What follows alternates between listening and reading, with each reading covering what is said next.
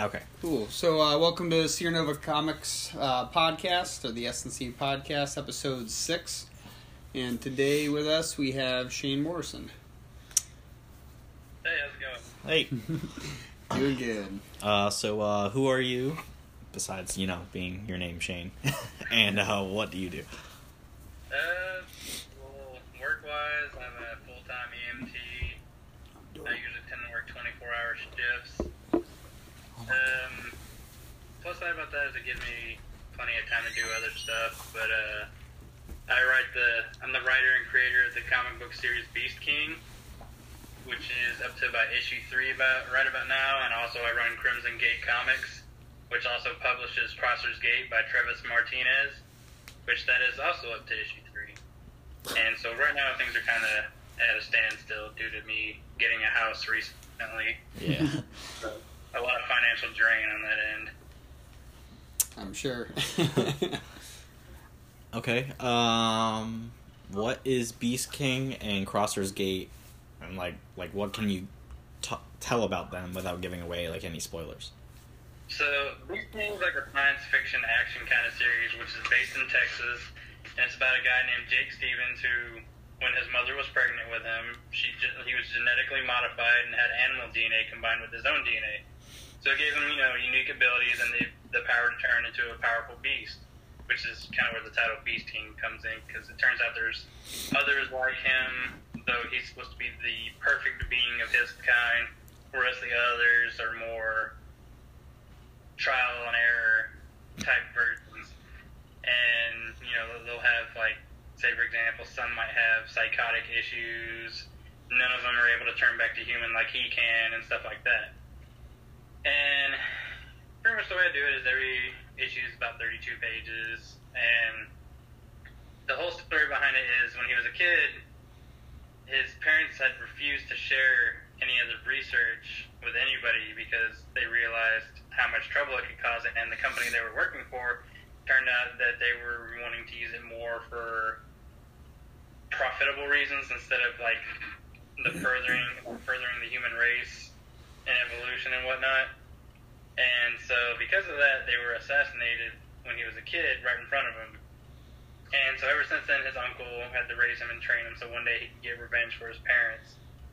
And there's kind of a, a lot of stuff that goes on in the first two issues on its own. Issue three only came out like I think a couple months ago, so I don't know if it's too soon to be revealing any details on what happened in issue three and whatnot. But the way it ends is that it kind of really picks up on the story.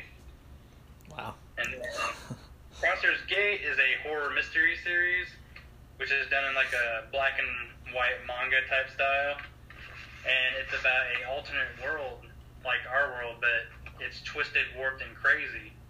And it, what happens is sometimes it'll randomly pull people into that world. So the way the first book starts out, the main character sees that he's being followed, and so he goes to run through a door, and that door just so happens to take him to that world. And so pretty much the first issue of that series, he's trying to figure out how to get the hell out of this place, while every time he goes around a corner, there's these creatures called wraiths, which are like mindless killing machines, and they're basically how do I put it? I'd say the way I would describe it is they're kind of like a very creepy looking advanced type of zombie.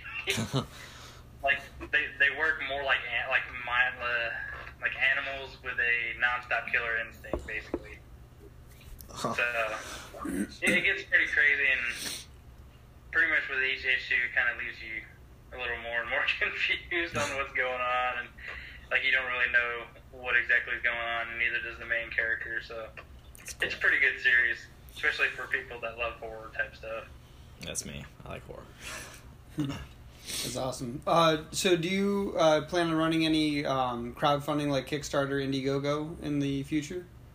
Uh, well, let's see. For the previous stuff, I've probably ran about four Kickstarters by now, but I'm hoping to do maybe two or three more this year because I want to get Beast King 4 and Crosser's Gate 4 out, but I also want to hurry up and start on my other series called Ungodly Champion, which I hope to at least get issue one released on that this year, which is also a story based in Texas, and that actually that story actually goes side by side with Beast King. Oh, cool. So they're, they're kind of like it's kind of like each story is one half of one whole story. That's cool. Very cool. They all like connect, or Yeah, Beast King and Ungodly Champion do, oh, that's cool. Because there, there will be issues where they meet each other and whatnot. So, um? So, uh, what, what advice do you have for um, creators uh, getting into Kickstarter, seeing as you've run so many? Uh, let's see. Networking, obviously. You know, try to get to know people. Because the very first Kickstarter I did, I had to pretty much cancel it because I, at the time, didn't really know anybody. And honestly, I didn't know that there was as many indie creators as there are.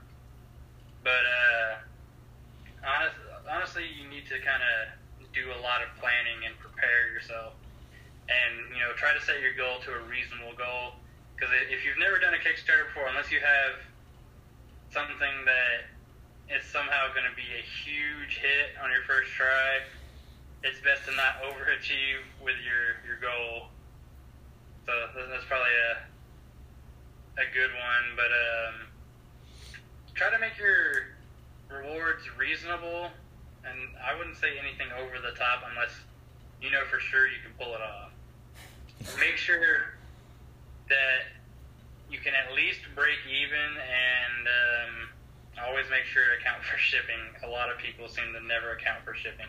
They just kind of guess instead of doing the research. Google's your friend. Absolutely. Uh, so, do you, do you uh, only run on Kickstarter, or do you run on any other platforms like Indiegogo? I usually only do Kickstarter. I've yet to try to do one on Indiegogo. We uh, when we first started this company, we did an Indiegogo, but we didn't have a following. So like basically everything you just said that you should do, we didn't do. Uh, so and mostly Yeah. me.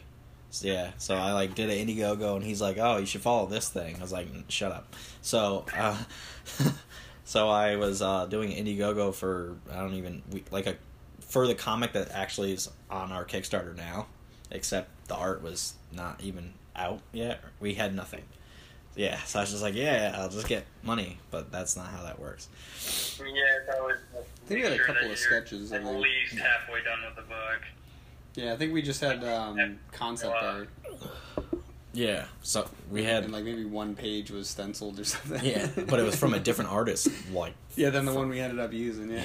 this is crazy. Um, so, uh, if people have been uh, running Kickstarters and they keep failing, uh, what do you have to? What, um, do you have any advice to them before they throw in the towel? Like, wh- when do they know it's, you know, maybe maybe their stuff isn't working, or maybe they're just not running their Kickstarter properly? Uh, if I'm gonna be honest, usually those are the people that no matter how much advice they're given, they still try to do their own thing, which for stuff like Kickstarter does not work. You want your Kickstarter to look as professional as possible and as informative as possible without overloading with text, if that makes any sense. Yeah. But uh, like I said, those people, the ones that just keep trying to churn out Kickstarters, where for one they just don't look professional, and two they just tend to not be the listening type. You know, kind of like a like a, a writer or an artist that you tell them, hey, your stuff could be so much better if you did this, but instead they just brush it off and keep doing what they were doing. So that's the unfortunate part about that. Some people you just I wouldn't say are hopeless or a lost cause, but they're they're kind of their own worst enemy. No, definitely, yeah. Like we, uh, one of the first pieces of feedback we got for our first print was the uh, like the lettering needed work, and so that's like the first thing we did for uh, uh, the upgraded release that we're doing now. It's definitely, uh, you know, it's good good to take advice and heed it, especially from Oh, those yeah, I know. You know who've been successful at it. I know for issue one of Beast King, I got to re-letter that one because that was done over a year ago when I first started, and I was new to lettering and all that stuff. so it still needs to be redone. Yeah, we, we, we just like didn't get a letterer, and I have Photoshop, so I uh, Yeah. I was like, bad. They're like, oh, the bubbles are too big, or like the lettering is close to the um, bubble lines or whatever. And I was like, oh, yeah, all right, uh, I guess I'll fix it. mistakes. Yeah. So I asked around, and then Travis Gibb like messaged me and said, "Oh, like you should use my letter that I've used." And I was like, "Oh, okay." So yeah, I have Jerome that did that. Yeah, I was too cheap for all of them, so eventually I just kept doing it and doing it until I got better at it. Yeah, that works too. Yeah. But, uh, my lettering's improved quite a bit. I wouldn't say it's fantastic, but I'd say it's worth at least charging rates. All right. Um, what is an obstacle that you had to deal with in like your creating process, and how would you like overcome it? uh, my biggest obstacle is always money. Because there's always some new financial obstacle that comes in the way. but, I mean, I have usually have plenty of free time. But, like, for example, lately I'm having to pick up a ton of overtime to be able to get stuff at home done while also trying to get comic book stuff done. Like, for example, I only just recently was able to pay uh, my illustrator and my inker for the first five pages of Ungodly Champion. And I usually try to only pay before the work is done. So Yeah. that kind of obviously gets in the way too. No, it's, def- it's definitely good to uh, get the make the artists happy. You know, you want to you want to keep them uh, wanting to come back and work on your stuff and prioritize your stuff. So it's good to it's good to make sure they get paid first, but it definitely does uh, slow things down a bit. Yeah, it's true. Nothing turns away an artist more than uh, you'll get paid once the Kickstarter funds. they got they got bills to pay, so yeah, absolutely. Uh, we're gonna do like a couple lightning round questions. It's only like three, and they're like simple. It's just the first thing that comes to your head. oh, okay. This is like little fun things for other people to like learn about you. I Uh. I don't always do too well with those, but I can try. uh, favorite restaurant. Favorite restaurant? Ah, like I said, I don't know if I really have a favorite. I have like multiple restaurants that I really enjoy, but if I had to pick one that I've been kind of really enjoying lately would be Razoo's, which is a uh, a Cajun re- restaurant, but it's like kind of like a place kind of like Chili's or Applebee's, where oh, it's that's like cool. I guess higher quality. It's not like fast food. They have like the best fried pickles I've ever had. I like fried pickles. I don't like pickles, but I like fried pickles. I'm weird. I'm having trouble hearing you. Oh, how about now? We good now? Yeah. Oh. Yeah. Sometimes it just cuts out Yeah. for no reason. The mic is like super sensitive. Uh, Yeah. yeah. Uh, favorite holiday. Thanksgiving. Yes. See? Fuck Christmas. Um, uh, favorite indie comic right now. Favorite indie comic. Uh, let's see. I'm a pretty big fan of this. Uh, it's a series called Prometheus. It's not through Image or anything like that because I know that there's a Prometheus. I think that's through Image, but uh, it's through a guy on Kickstarter. His name's Ryan. And I, I pretty I enjoyed that one a lot. Uh, I think there was another one that was a pretty even with it, but I can't think of it off the top of my head. It's like his name was Ryan. Just Ryan. Just like Seal. yeah, seal, yeah. All right. Uh, well, that's the lightning round questions. It's pretty easy. Um, so we just got uh, two more questions, and you can go shower or eat or whatever you want to do. Uh, what do you think that indie comic creators need to make them be seen more? Uh, that's probably one of the number one things that needs to be focused on. And honestly, it's the fact that none of us seem to be that good at marketing. He is. and the, yeah, a lot of us need to work on our marketing skills, me included, and that's that's probably everyone's number one weak area. I mean, there are a few of us that are really good at the marketing aspects. Obviously, like uh, Tyler James, he's the guy that runs uh, ComixLaunch. Yeah. He's probably a pro at that stuff. Uh, Sean Mack's pretty good at that stuff. But, uh, yeah, the, the number one thing that people need to focus on is their marketing strategies and whatnot. It's, it's tough to come up with an actual solid marketing strategy based on a comic book because it's already a pretty niche kind of group. So you got to find a way to entice comic book fans, but then a good chunk of them are diehard Marvel only or DC only, or and then if they do read indie, they only read Image, so it's it can be a pain. Yeah, you kind of got to find your tribe. The way things are going lately, it seems like more and more focus seems to be moving towards indies, especially with uh, some of the popular artists and writers and stuff coming from Marvel DC going straight to Kickstarter. That's so crazy. Which seems to be a, a trend lately. So hopefully that'll bring more eyes to Kickstarter, which will maybe cause an increase of a fan base for us indie guys. So it's funny that that's actually what the next question was was how do you feel about the mainstream pros coming into uh, you know the indie comic scene? I mean, it might be needed. I mean, there's obviously the paranoia that maybe it'll ruin Kickstarter. I don't. guys. I actually think it would be better because then it would make Yeah, people actually that's, that's try what I harder. Think would happen is that it'll improve things for us. Because, like I said, it'll cause an increase of Kickstarter backers, and if someone goes to back one of their projects, it may show. It'll obviously show some of our stuff. That's like Yeah, you may you may also like yeah. But yeah, that's, Yeah. that's See? really all I can say on that. That's all I'm gonna say about that. is is there any um, uh, particular mainstream artists that have been coming into the indie scene that you like that uh, you know that you're following? Uh, I mean, I'm not totally sure because, unfortunately, the only ones I ever hear about are the ones like, uh, for example, the guy I forget his name, the guy that does Cyber Cyberfrog. Like, I only ever hear about the bad ones where it's been like a year and they've yet to produce their single issue. Because I guess these pros think, oh, this must be super easy, and then even though they work, they work for like Marvel and DC and all that, so you would think that they would know that it's a difficult process, but apparently even they're learning the hard way that it's not easy.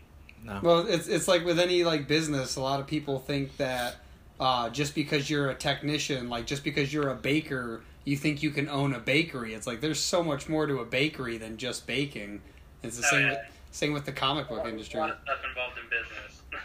Oh yeah, like you got to build relationships, you got to do the marketing stuff, which we all seem to lack. You got to learn prices and shipping and all this other stuff.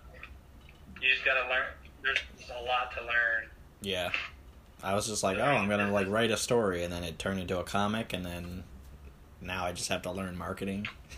so that's why he's here. Oh yeah. Yeah. no, it's definitely been a fun little uh, adventure. Uh, you know, especially since we, you know we have our our digital publishing uh, that we do, so it's like having to figure out how to how to get that online, how to you know connect connect all the all the way from just doing the business or running a business and then connecting that with marketing comics has been very fun, very fun venture to travel on.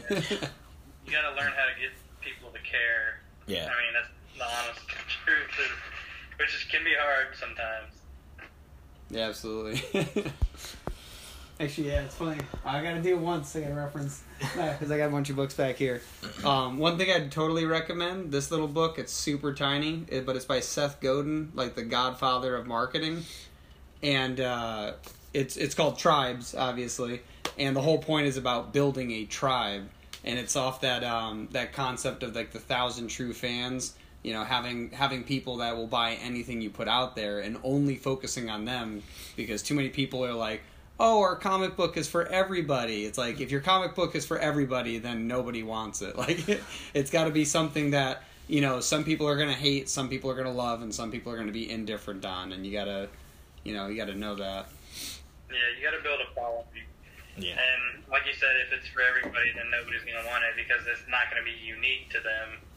It's just going to be like any other, kind of like the superhero genre. Especially in indie comics, people are like, check out my unique superhero, and it's, you see it, and Like that guy looks it's familiar. knockoff of Yeah. some other famous superhero, or there's just nothing unique about the character whatsoever. yeah. Yeah.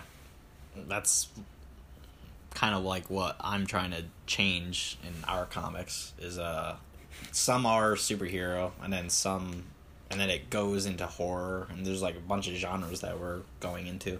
But uh it starts out at like the superhero genre and it focuses a lot on like how Spider-Man like his he's got like 99 problems but like being Spider-Man isn't one.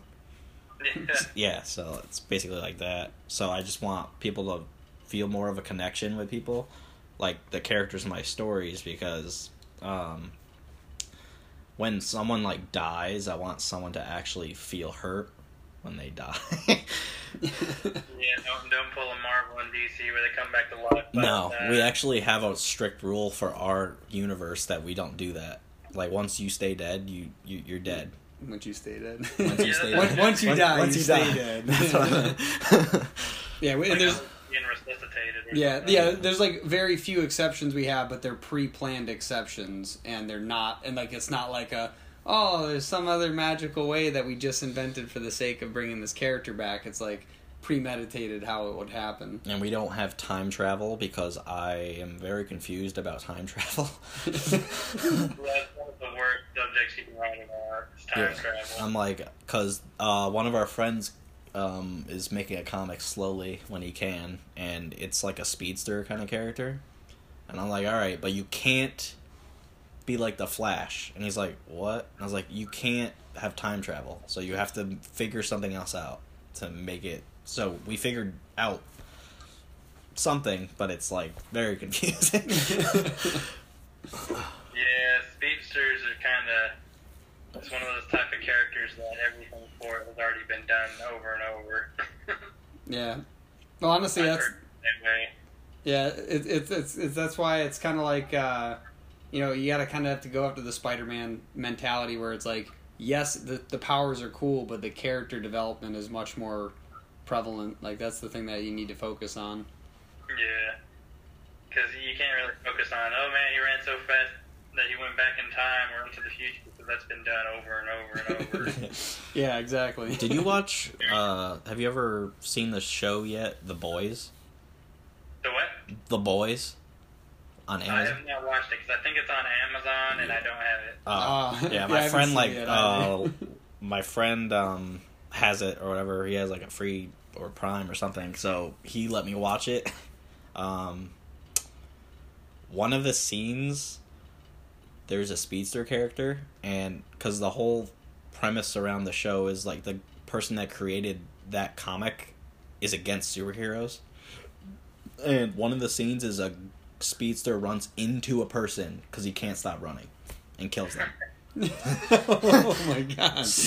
that's different. that's literally how it all starts, and then it just go, That's hilarious. Yeah. because it's like Superman. Like when Superman flies around and grabs somebody out of the sky, it's like their neck would break. Like what? what, are, you, what are you talking about? You can't just throw somebody six hundred feet in the air and not get whiplash. Like you, cr- you're out of your mind. Oh yeah, like uh, that movie Hancock. yeah, Yeah.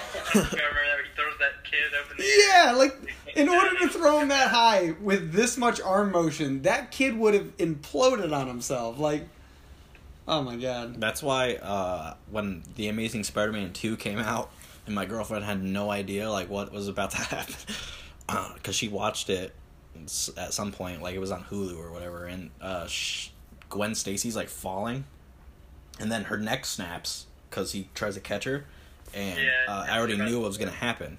So I'm just like looking at her, and she's like, "Oh, yeah, she'll he'll like save her." It's like, okay, you keep thinking that. What? Yeah, well. Well, you didn't think you would get to like a half hour, and we got to like twenty five minutes, so that that's pretty good. Yeah, it is. Yeah, but definitely uh, thanks for joining us, and uh, hope you enjoyed chatting with us. Oh yeah, it was no problem. I enjoyed it. yeah. Uh, we're probably gonna do like a crowdfunding like episode just about crowdfunding, but we have to get like everybody in order because there's a lot of people that are that want to be part of that. Yeah. Yeah. So if you want to do that, then I'll add you to the list for that, and Yeah. we'll go from there. Yeah, but Yeah, we'll, make, make sure to message me about it and let me know more. Yeah. yeah, definitely. Yeah, we'll keep you on for a second, but uh, we're gonna end the uh, end the stream right here.